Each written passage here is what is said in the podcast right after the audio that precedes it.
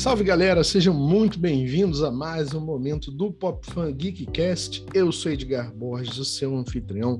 Bom dia, boa tarde, boa noite para você que nos acompanha aí do outro lado. Agradecemos muito pela sua honrosa audiência. Este episódio é voltado para mais um momento do quadro Pop Fan Entrevista, onde sempre temos a oportunidade de trazer a vocês um diálogo com uma personalidade do entretenimento, da cultura pop, que está em evidência. Assim, então, gostaria de avisá-los também que, por conta do nosso convidado internacional, este diálogo está todo realizado no inglês. Então, se você tem o idioma tem fluência no idioma do intermediário para o avançado, este é o momento de você nos acompanhar. Ou se você ainda está no momento básico, pode aguardar um pouquinho, sem pressa, porque esta mesma entrevista estará exibida no nosso YouTube em breve com legendas em português brasileiro. O convidado de hoje nos prestigia muito ao ser o primeiro momento do diálogo dele com o veículo brasileiro jornalista, narrador e empresário Boestes, ou mais conhecido carinhosamente pelos fãs do melhor basquete do mundo como o Goatmentator. Bo, que é o narrador de diversos dos segmentos das 10 melhores jogadas da NBA, seja durante a fase regular, playoffs e finais, nos atendeu para um diálogo para lá de especial. Então você, desde já, é nosso convidado ou convidada a acompanhar esse bate-papo muito descontraído.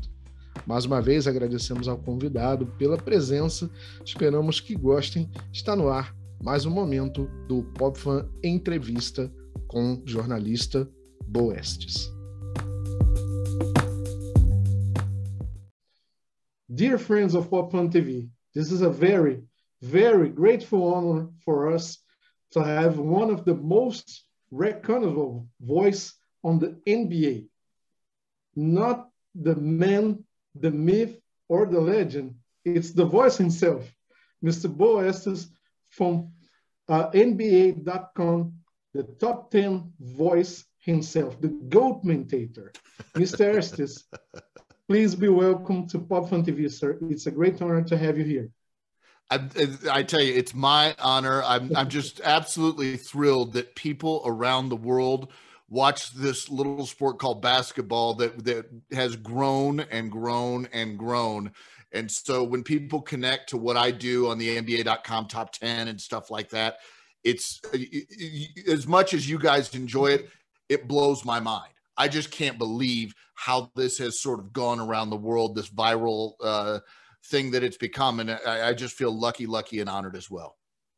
The honor is all ours once again, and let's jump right from the start. Uh, when did you notice that something happened in your career on the NBA TV narrations, on those clips, and those stuffs? That's just the tip.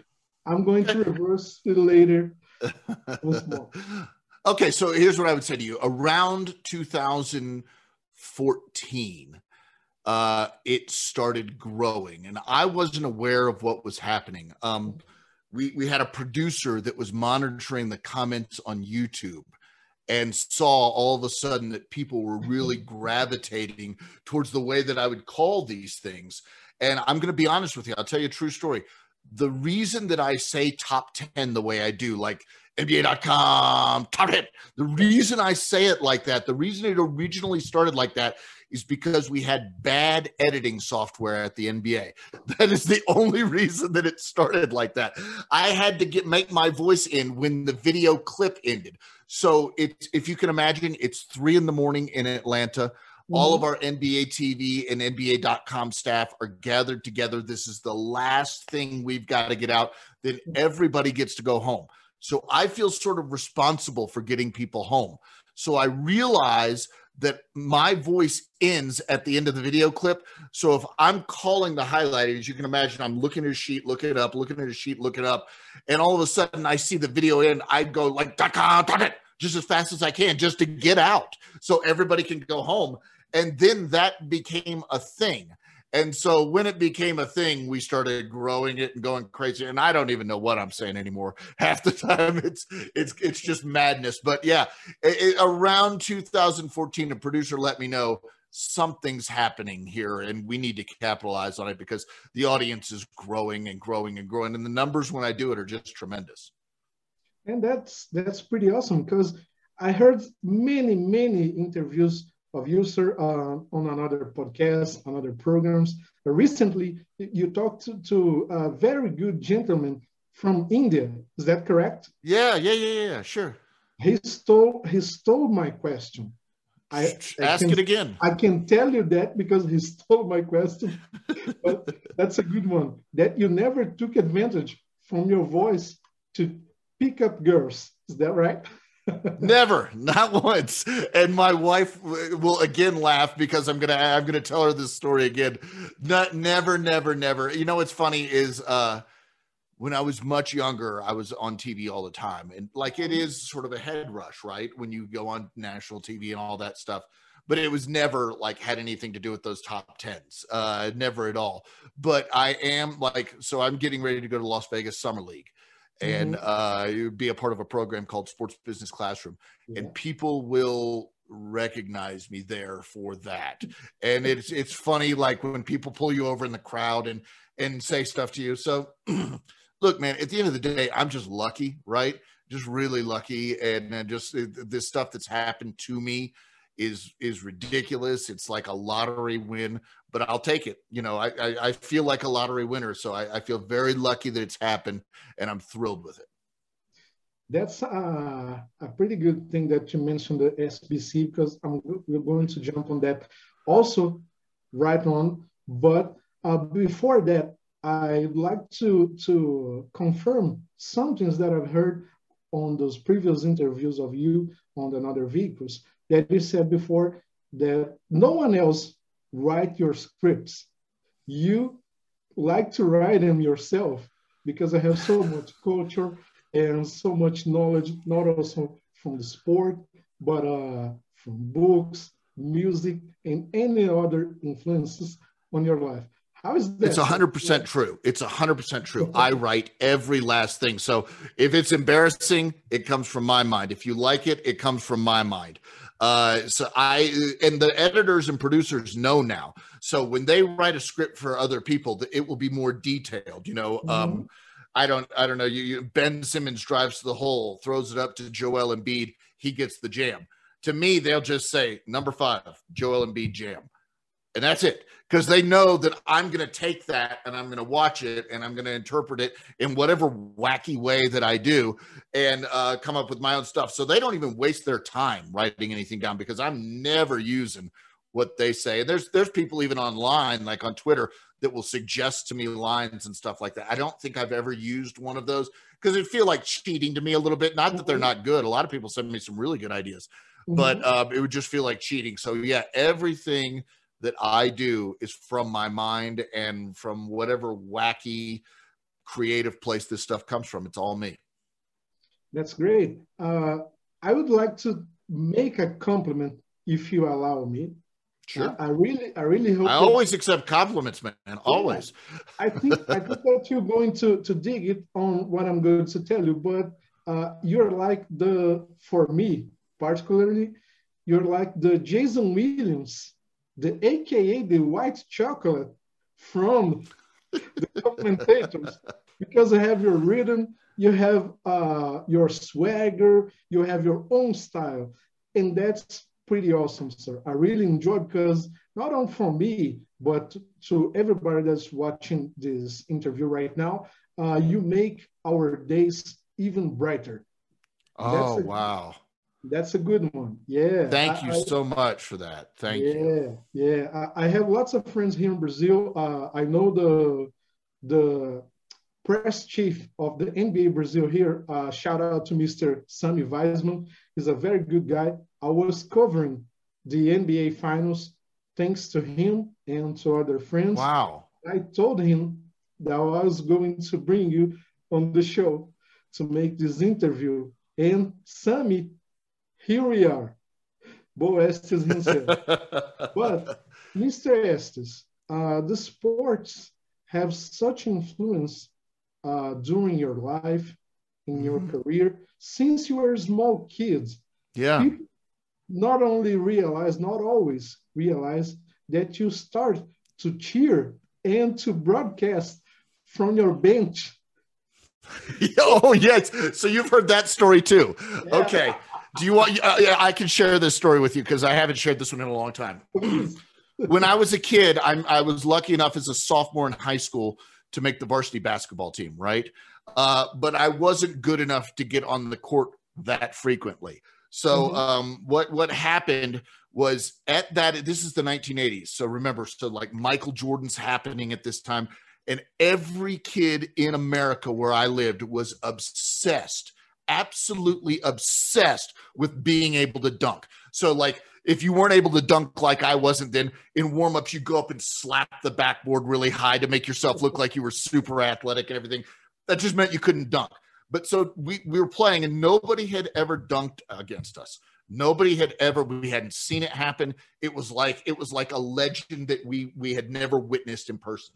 So we're playing this team called North Springs, mm-hmm. and this kid get, steals the ball on the break, drives down. This is our opponent. This is who we're playing against. He drives down, and absolutely hammers it and just shakes the whole gym because it's like those high school rims that are just and immediately I jump off our bench and I'm like, yes, yes, yes.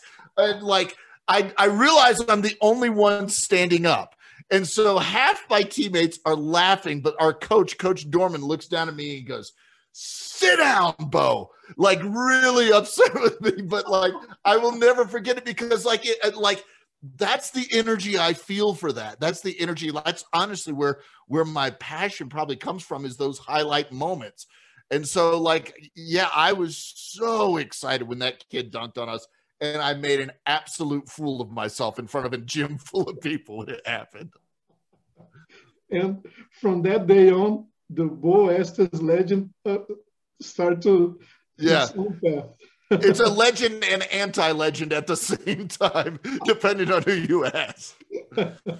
but Mr. Estes, uh, still uh, tracking your career, you said something uh, very, very important that not only you have your efforts uh, on your career applied on your career, but you also have some lucky because during the Olympics in the 1996, you guys in the US were the center, the epicenter of the sports world, the sports, yeah. so to say. And how did that help in your career? It was everything. Honestly, I wouldn't be here talking to you today if the Olympics hadn't come to Atlanta in 1996. I firmly believe that. I think, you know, so everybody that has a successful career probably has worked hard and has some talent, but there's also a whole lot of luck. So when I'm in sort of in my freshman year of college, they announced that the Olympics are coming to Atlanta. Within a year, all of us that are in like the journalism and mass media programs here that there's going to be this thing called AOB, Atlanta Olympic mm-hmm. Broadcasting. And so they're going to take students from Atlanta and they're going to give them jobs at the Olympics. This was massive. We all directed all of our efforts and energies to, to getting into this program. And so, the truth be told, I was working at the NBA on TNT when I was mm-hmm. a junior in college.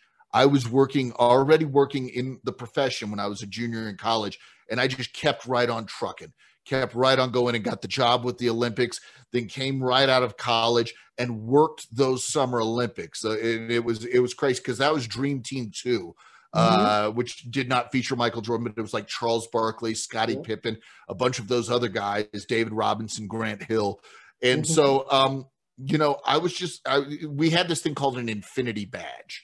Uh, so it's it's like your press identification. Infinity meant you could go mm-hmm. anywhere. So we took full full advantage of that opportunity. And just went everywhere you could possibly go saw everything you could possibly see. When we were working we were working. When we weren't working we were still there at the olympics taking advantage. It was it was um you know like i said it's a lot of luck but it was a wonderful wonderful experience. And from there i went on and worked the 1998 olympics in mm-hmm. japan which is where they are now. We were in nagano but yeah it just you know all that stuff sort of built on each other.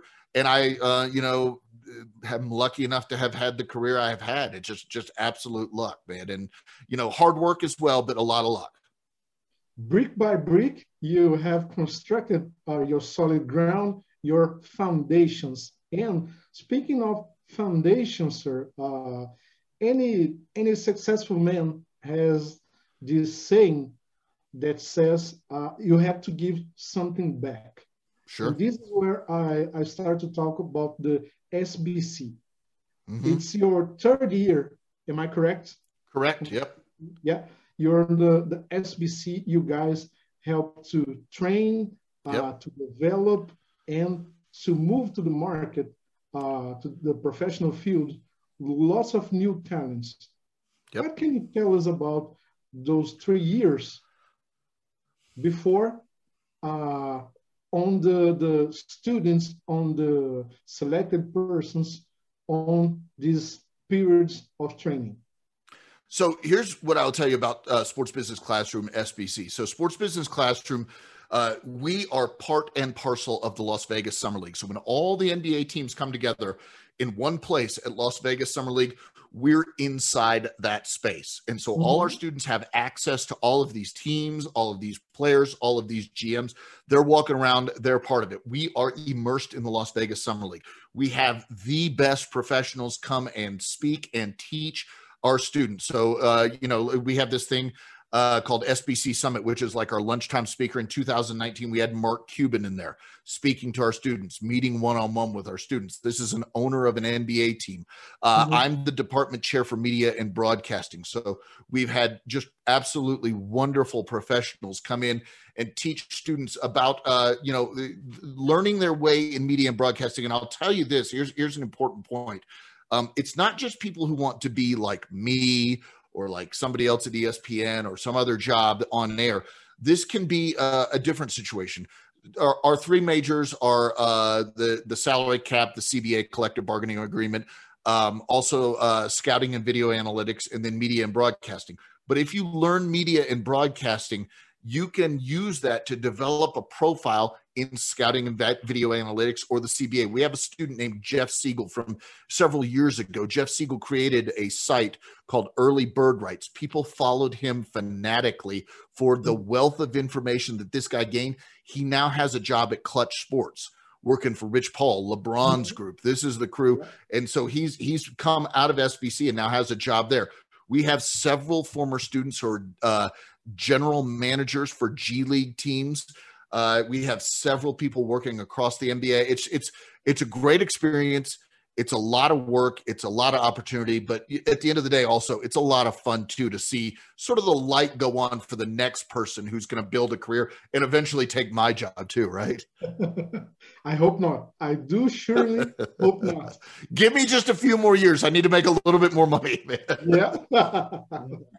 well, I told you that we're going to jump from the start uh, to the students to the people presented in there in those in these meetings.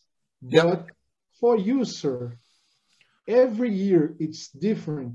Every year it's another group uh, another persons another points of views and relationships that you build. W- what have you grown from inside in your career with those experiences with these experiences i mean it's funny that's a good question i've never been asked before um, so my job with the nba.com and nba tv keeps me either in the studio or working from home mm-hmm. so my my bubble of professional people i work around is pretty small mm-hmm. when i go to sports business classroom in las vegas it opens it wide open to a world of different people. I've I I'm friends now with NBA general managers. I can call them. I can talk to them about stuff.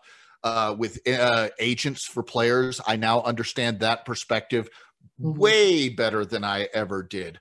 Uh, you know, I, I, understand the motivations on that side of it. And then also, like, I get to know other media members that you know you're aware of these people you see them on tv they see you on tv or listen to you on the highlights but you get to meet them and connect with them and build a relationship and also i think build an understanding of why they come across the way they do and they can also understand why the heck I come across the way I do too. So, uh, you know, it's it's a great experience, and it's something I, I've never been asked, but it's it's it's interesting because I I think the idea is that I am sort of in a cocoon.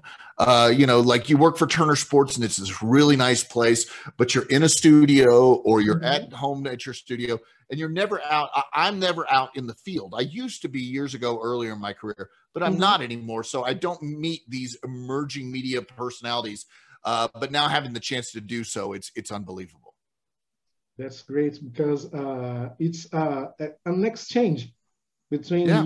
your experience and new experience coming from the new bloods, so to say. And mm. that's what we call uh, the give it back to life sure. every time that you move forward. That's a pretty good topic. I like that. And now moving to some other curiosities from the inside the top 10. It's something okay. that I always wanted to ask because I don't know how much people know about that. How do you guys uh, make those plays in those positions? How did you state uh, which one is going to be number five or sure. number four, number seven? How it is the process? Okay, let me try to paint a picture for you. Um, inside Turner Sports, there's the NBA newsroom. And in that newsroom, if you can imagine, there's cubicle, cubicle, cubicle. Each cubicle is assigned mm-hmm. an NBA game, right? Mm-hmm. Um, so an editor and a logger work together to create um, to create a highlight on NBA TV. Also, another responsibility from them is to identify the best plays from their game. Those go back to a separate producer at NBA.com. Mm-hmm. And this producer is the sole person each night who ranks those plays it's funny because people think I rank the plays. I never rank the plays. I mean, I did it one time last season. I said you should change this. I said mm-hmm. you should change it uh, one entire time last season, and I'll tell you when I did it. It was the last night of the season. We had Giannis at number two, and I said, You got to put Giannis at number one. I don't care. He just won the title. He just won the MVP. It's the only time I ever told somebody. I mean, I have I I hate to use the word. I I can tell them if this is wrong. I never do because I think they should have the the uh, control over it. That's their job. So have the control over it. But um, so yeah, they they work with those lists of the best plays from all of the games throughout the course of the night, and then they come up with the top ten or the top five or whatever it is, and work it that way. And I think that's one of the things I will tell you, man.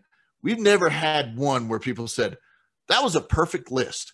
The rankings were exactly right. Every darn time, people are like, seven should have been six, four should have been eight, three should have been one, blah, blah, blah. And so you, the thing you learn from that is you're never going to satisfy everybody on the internet. You just can't. You can't possibly do it. Even to be as lucky as I am to have a consensus people seem to like me not everybody does. Like, you know, you'll always have somebody saying, get another person in there. I don't know. But like I, I'm the the amount of people that support me is sort of unheard of on the internet. Um, and so I th- these editors, I, if they read the comments, I'm sure they're like, oh gosh, you know, because it's got to it's got to be painful because I know they put a lot of work into that. But um, it's not an easy job. And I'll tell you this also, you you have some producers that are like pure basketball people. I want to see a couple slick passes that lead to an easy bucket. And then you have some people who are like video game folks. I just want to see the craziest jam in the world.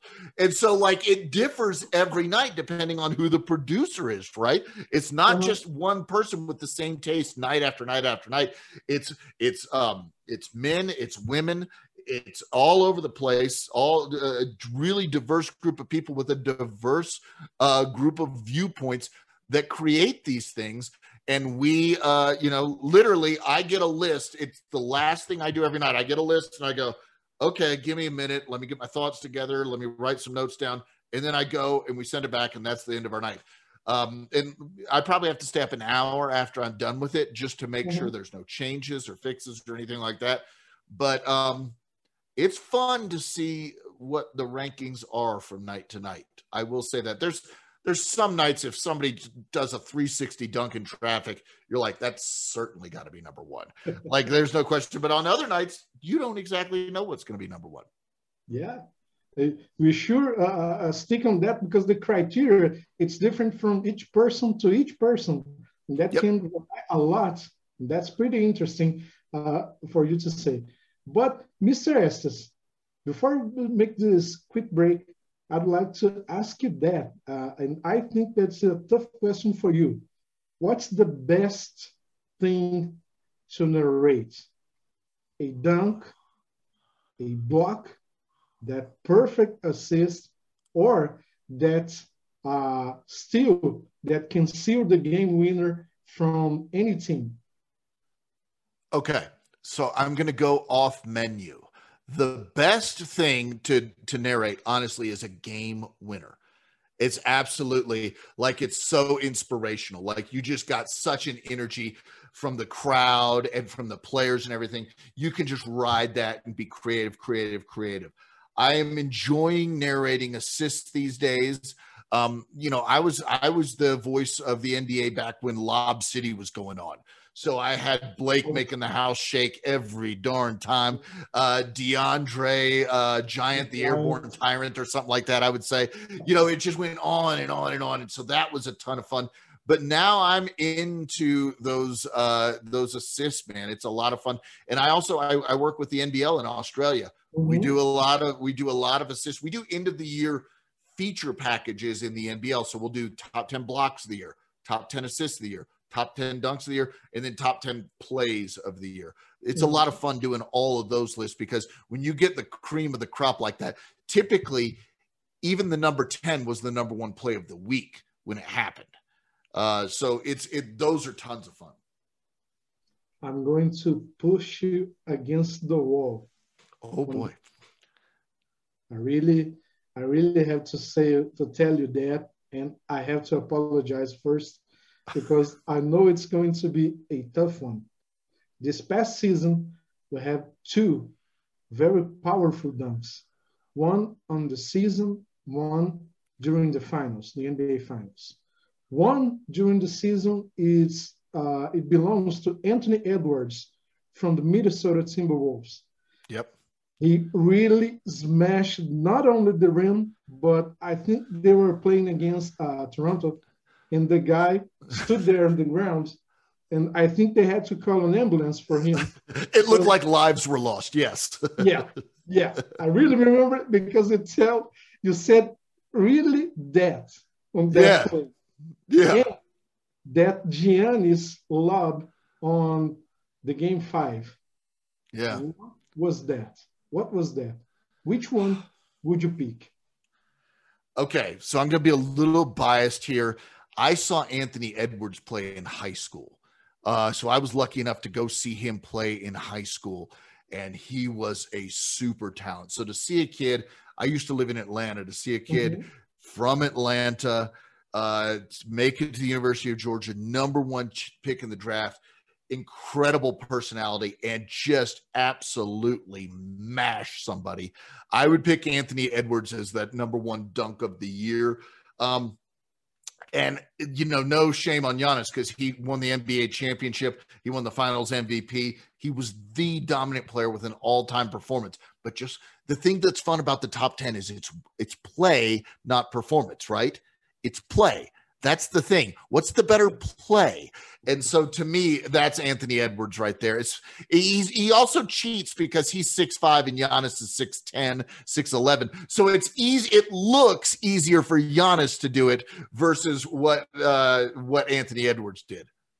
That's a great, great, great answer. And I really enjoy that because I feel the same. I really feel the same way that Anthony Edwards smashed that rim. Oh my God. Mm-hmm. That's pretty awesome. That's yeah, man. Awesome. So we're gonna make a quick break and we're going to be back with Mr. Beau Estes in a few moments, guy. We'll be right back. Flávio, mete a tesoura aí. So, Mr. Estes, we're back here on the track and let's jump in on the subject of the matter itself, basketball.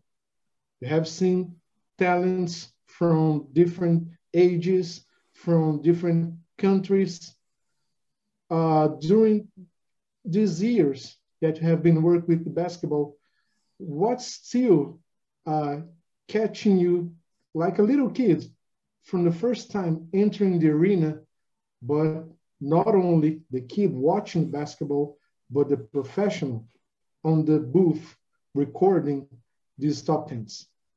What still hits me like I was when I was a kid? You know what it is? A lot of times uh, is when rookies make their impact on the NBA because you haven't seen it yet. And you know what it means to a young kid to make that sort of impact. I'm old enough and this is sort of pathetic how old I am. I remember Magic Johnson's rookie year. That I was a little kid, but I remember that impact he had on me. Uh, and he was a rookie in the NBA and won the NBA championship. Uh, and so, yeah, when I see like we talked about Anthony Edwards earlier, when I see somebody that I that I met in high school and saw in high school, and now he's made it at the absolute big time. And what has to happen is you so you're the best in high school. Okay, are you the best in college? Yep, I'm the best mm-hmm. in college. Can I get to the NBA? Yeah, I can be a star in the NBA too. That to me is so exciting. I mean, there, there's a guy named Lou Williams that I saw from his sophomore year in high school. I, I, started following him. I was going to his games his sophomore year in high school. I was working with the NBA and going to a sophomore in high school guys' games. So, like to see kids like that, their career take off. Not a kid anymore, but to see their their career take off that's that still gets me that's still exciting. There's also you know something about the chase of the older players that, mm-hmm. that are looking for what like we all know what lebron's up to. He's trying to catch michael jordan with six championships. We know it. And to watch him try to do that and that struggle against time and that struggle it's it's almost man versus nature. You have to try to beat back father time that's fascinating for me because you know you you know even Michael Jordan at the end when he won his sixth championship was not Michael Jordan when he won his first championship. Mm-hmm. He was hanging on by a thread and he still brought it home. So I think um, that always gets me that both those ends of the spectrum.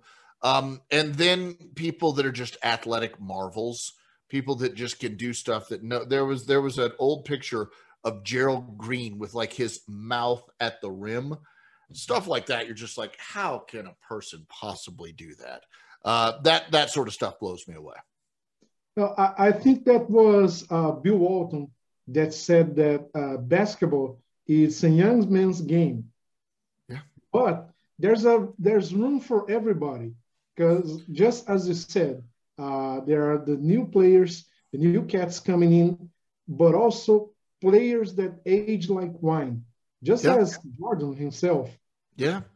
what kind of parallel that you can make of this sentence, sir? Uh, the young bloods, the new generations that going to rewrite the history books, but also the fundamentals, the pillars of this league that is completing, is achieving the 75th year the next season. I think you make an interesting point there. Um, you, you talk about the fundamentals being the pillars of the league. I think they are more now than they were 20 years ago. I think it is a skilled players league now. Uh, it's not just the eye popping athleticism. It's guys who can shoot, guys who can pass, guys who can handle a double team, guys who can move a little bit, but it doesn't have to be verticality. There's a kid named Jalen Green in this year's NBA draft. He's probably going to go number two number two or number three. Jalen Green in 2000 goes number one. No question about it, because he is the most athletic kid in the draft by leaps and bounds. I saw Jalen play. I, I, I did play by play for one of his games when he was a junior, I believe, in high school. Mm-hmm. And uh, my boss told me that you're looking at the next Kobe Bryant right there. And so I've always like Jalen's got that sort of eye popping athleticism, but Cade Cunningham, who's likely the number one pick, is six foot eight. He can pass, he can shoot. He's a little bit more of what the modern game requires of you. And so you talk about the 75th anniversary, the pillars of the game, the fundamentals. I think what you're seeing is a push back towards the fundamentals. And um, in some ways, that levels the playing field for everyone because for a while, and still, let's be honest, it's still the case to a large extent. Basketball is the Darwin's lottery winners. The most physically gifted people on the planet play basketball. You cannot play basketball unless you are enormously physically gifted. And I'm not even saying like, you know, I'm, you know, like you said, five eight and super talented. You have to be, you know, six two to six eight to six ten to seven two, and to, and you can't just be that. You also have to be able to jump to the moon. You also have to be able to have great hips balance, uh, all that other stuff that that that goes along with it. And so it is still that, but you also are required to have those fundamental skills. And now, you know, maybe starting with Steve Nash, but really blossoming through Steph Curry, the ability to shoot the basketball, which is not an athletic skill as much as it is a practiced fundamental, takes precedence and primacy over, you know, like jumping, you know, literally over planets. These, you know, Michael Jordan flying through space. Look, if you ask the question, hey, how would Michael Jordan do in the NBA today? He'd be the best player in the NBA today. There's no doubt about that. But like, but I'm still saying, like, I think that the the fundamentals of the game are coming back, and that's a good thing and that's uh, that's a pretty good because right now uh, nowadays we we are seeing uh, players that uh, usually would play only at five playing at four three two two i mean and even one just look at giannis he's a freaking monster he's a freaking Nicole, monster. nikola jokic is a center that brings yeah. the ball up he's a yeah. center that literally brings the ball up like a point guard. They call it positionless basketball now. Yeah. You're not necessarily assigned a position anymore. We have these functions and these tasks that we need to carry out. And no matter if you're the tallest guy on the court or the shortest guy on the court, as long as you can contribute to the overall goal of a flowing offense that gets open three pointers and drives to the basket, you're a valuable part of a team. And, you know, the thing that's interesting to me, Edgar, is this I go out and I watch players who are in high school or even junior high because uh, mm-hmm. there's there's something in America and I don't know if your uh, uh, viewers are familiar with it called AAU. And mm-hmm. so this is where the yep. best players play in the summertime in America. I covered this kid named Christian Anderson. Uh-huh. Christian Anderson is a kid from Atlanta that that is just a ninth grader now. Uh, so he's got several more years of high school. He's been offered by Michigan and the thing is, it's not the physical talent with Christian Anderson. Christian Anderson's probably five seven right now, and he can hit shots from near half court. And he takes them, and they just keep going in and going in and going in, and he's never missing. The other thing I would say with Christian is so he's five seven now in his freshman year of high school. But then you look over and see his dad, and his dad's six seven, and you go, well, mm-hmm. maybe, maybe there's a few more inches coming here. So uh, that's got to give Juwan Howard up at University of Michigan some hope too. I like that. I really like that. Sir, you are a great fan of the college basketball as well. Mm-hmm. I heard that you like some of those rivalries. Uh, yep. Just for the audience to understand your passion, mostly for the the college basketball, not underrating the NBA, but mm-hmm. how it is that how uh, audience should look for to college basketball just as Mr. Beau Estes. Okay, so here's what I would say to you on that. The NBA is my job and I love it and it's the most talented players in the world. Mm-hmm. But I and I can sit here and tell you honestly, I am not a fan of any NBA team. I don't go cheer. I don't care uh-huh. who wins. I just want to see good basketball. Yeah. When it comes to college basketball, I'm a lunatic fan of the University of North Carolina. I'm out of my mind. And that's where I get my I don't cover that sport. I cover it in March Madness, but I don't cover it all season long. I'm a lunatic for North Carolina. and um, they do, you mentioned rivalries. They play in the biggest college basketball rivalry in America. It's North Carolina and Duke. And these are the two schools that are like six, seven miles apart, clashing heads year after year after year. Um, college basketball is interesting to me because it's going through a bit of a transition as well. Um, the, the best players have traditionally played college basketball for one year, two year, three years, something like that. That's changing now because the NBL, where I work in Australia, has uh, these next stars that go down there, like LaMelo Ball, and plays a season down there, and then comes to the NBA. So you got guys like that, or you go to G League Ignite. We mentioned Jalen Green. He played in the mm-hmm. G League. His what would be his freshman year of high school. Uh, so there, there's other leagues like this that are developing, and so these these young, uh, recent high school graduates are taking the money, and I don't blame them. Look, I don't blame them at all. The thing that you have to ask yourself is this: if you're great, if you're if you're absolutely over the moon great, and let's use the example of Zion Williamson. Zion Williamson goes to Duke and made more money in marketing ability in that one year at Duke than he could have ever made in G League Ignite, in NBL, anywhere. So it's it's you know going to college is a bet on yourself if you're the number one player in the nation. Cade Cunningham made a lot of money going to Oklahoma State. He really did because he's he's a phenom now. So that's that's that's sort of the way it's going in America. That's the lay of the land.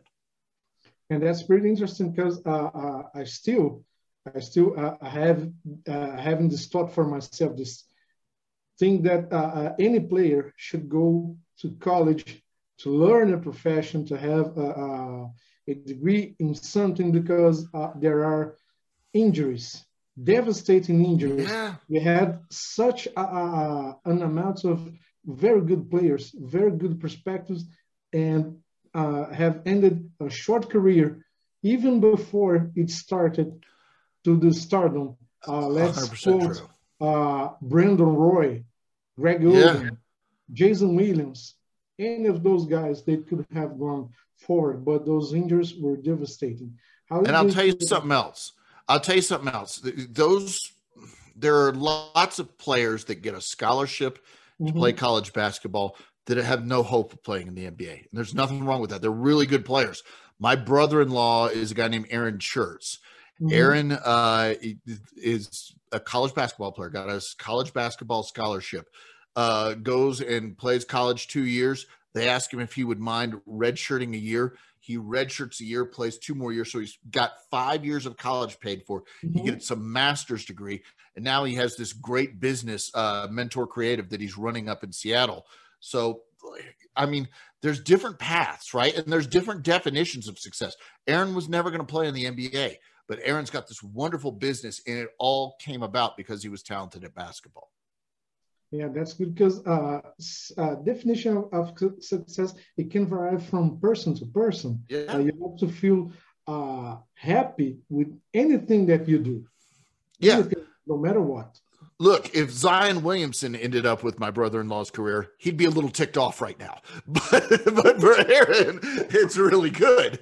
Uh, if you're Zion Williamson, your definition of success is something a little different because you're the number one pick in the draft, and there's nobody that can stop you on planet Earth. So I get it, and you're right. It's important that, that each person defines success based on their skills and talents.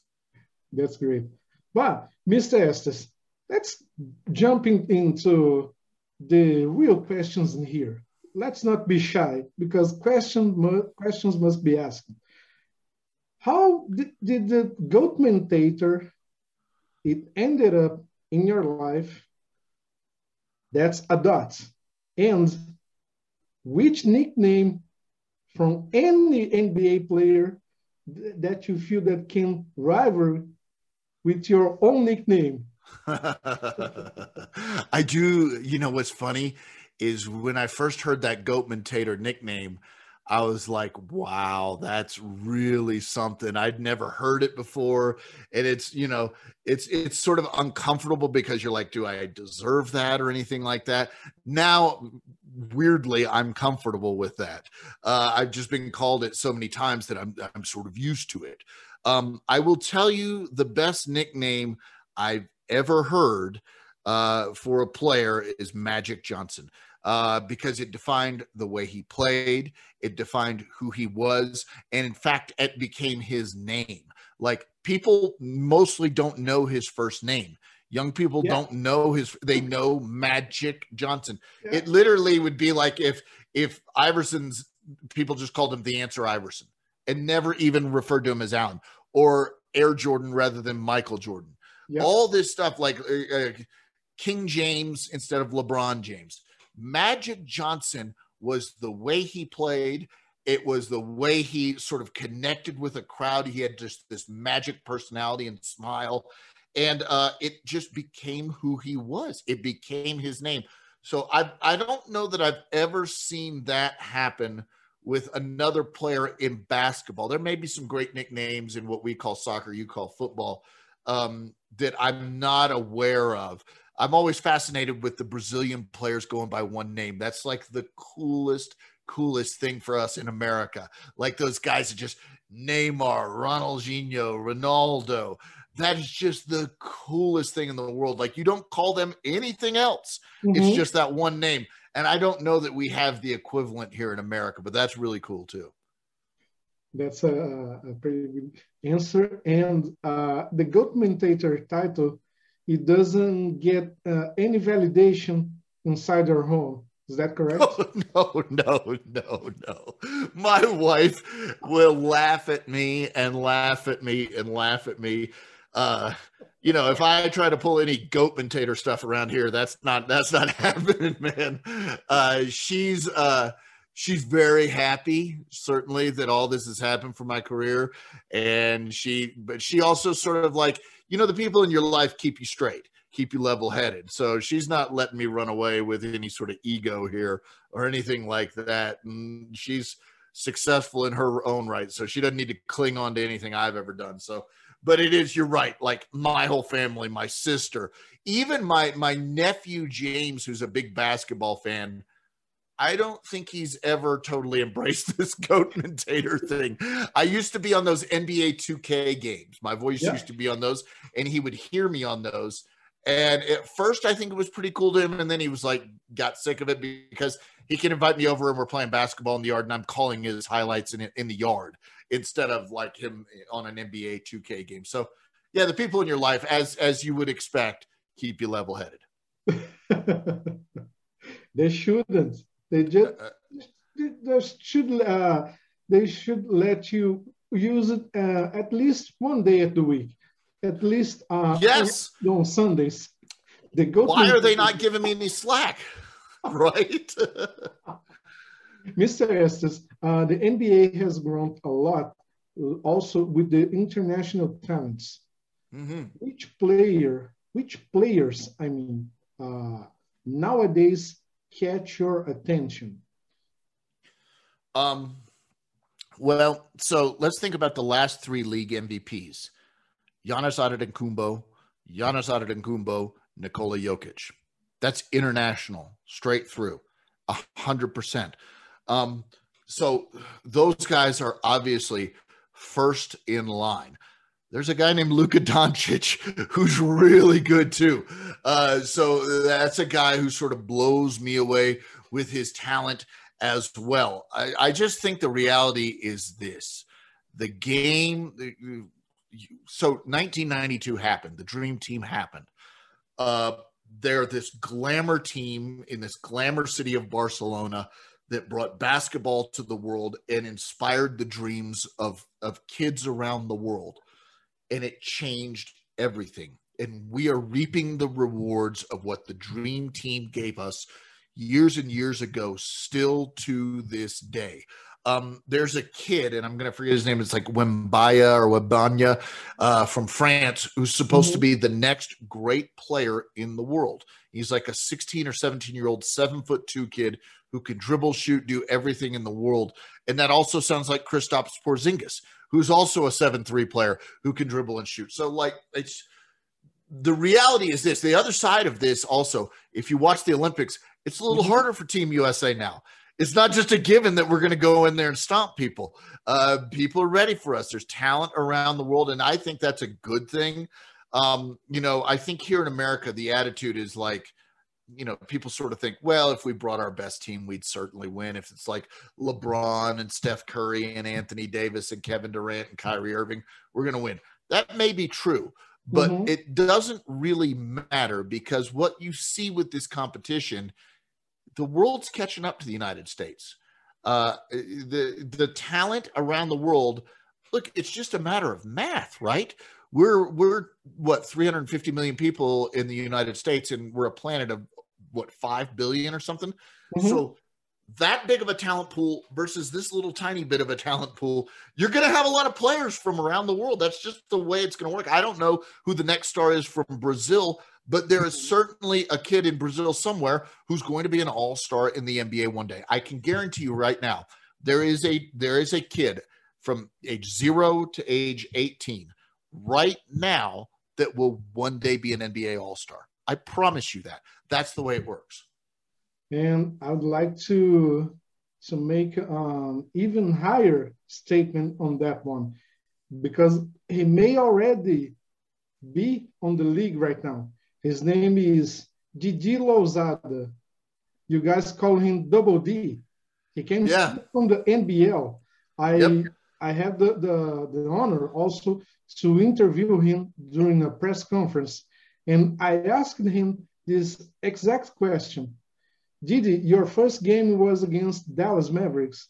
You went full defense mode on Luka Doncic. Yeah. You really shut him down during your minutes on the court. Did you think that uh, Luka uh, had to count sheeps during the night? Or, I mean, did this jump in the fence to sleep? Uh, and he only laughed and said, I don't know about that but I can guarantee you that I've shown the league all of my talents on that game. Well, what's interesting about Didi Louzada, and you know, he did come from the NBL, like you mentioned. So I'm calling his highlights in the NBL. Uh-huh. He comes to the NBA with New Orleans, and all of a sudden I'm calling his highlights in the NBA. And he developed a reputation. You're, you're on point with that. He developed a reputation after that exact game of being a defensive stopper. so there's a role for that in the NBA. There really is. If he never develops into much else, and I think he will, but if he didn't, he's still got a role to play, right? And so that's the thing about showcasing your talent in those big moments.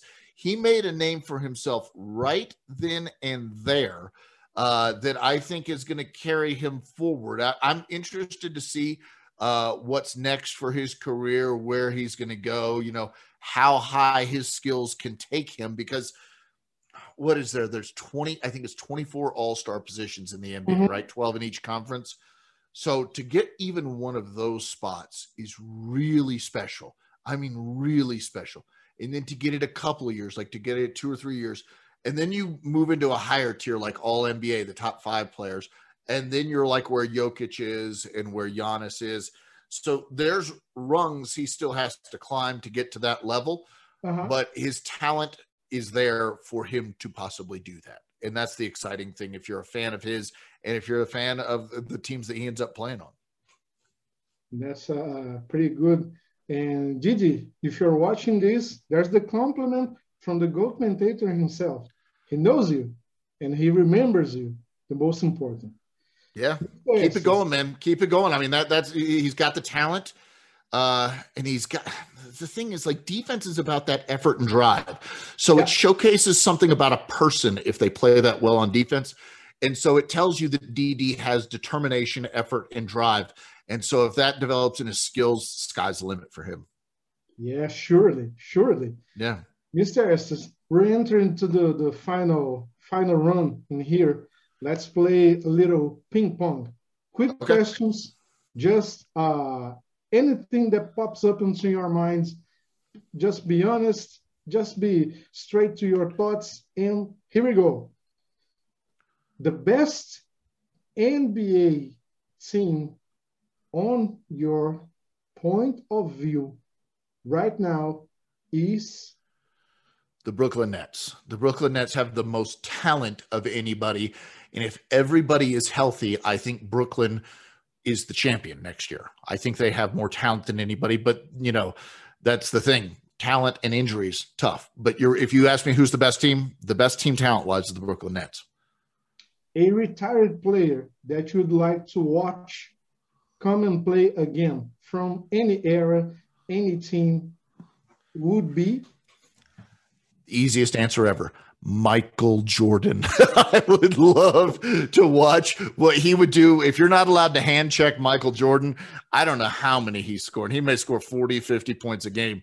Uh, but yeah, Michael Jordan against today's competition. I think everybody'd love to see it because I think these players, the modern players, have a lot of pride too. And they don't necessarily think, oh, Michael Jordan's going to come in and kill us.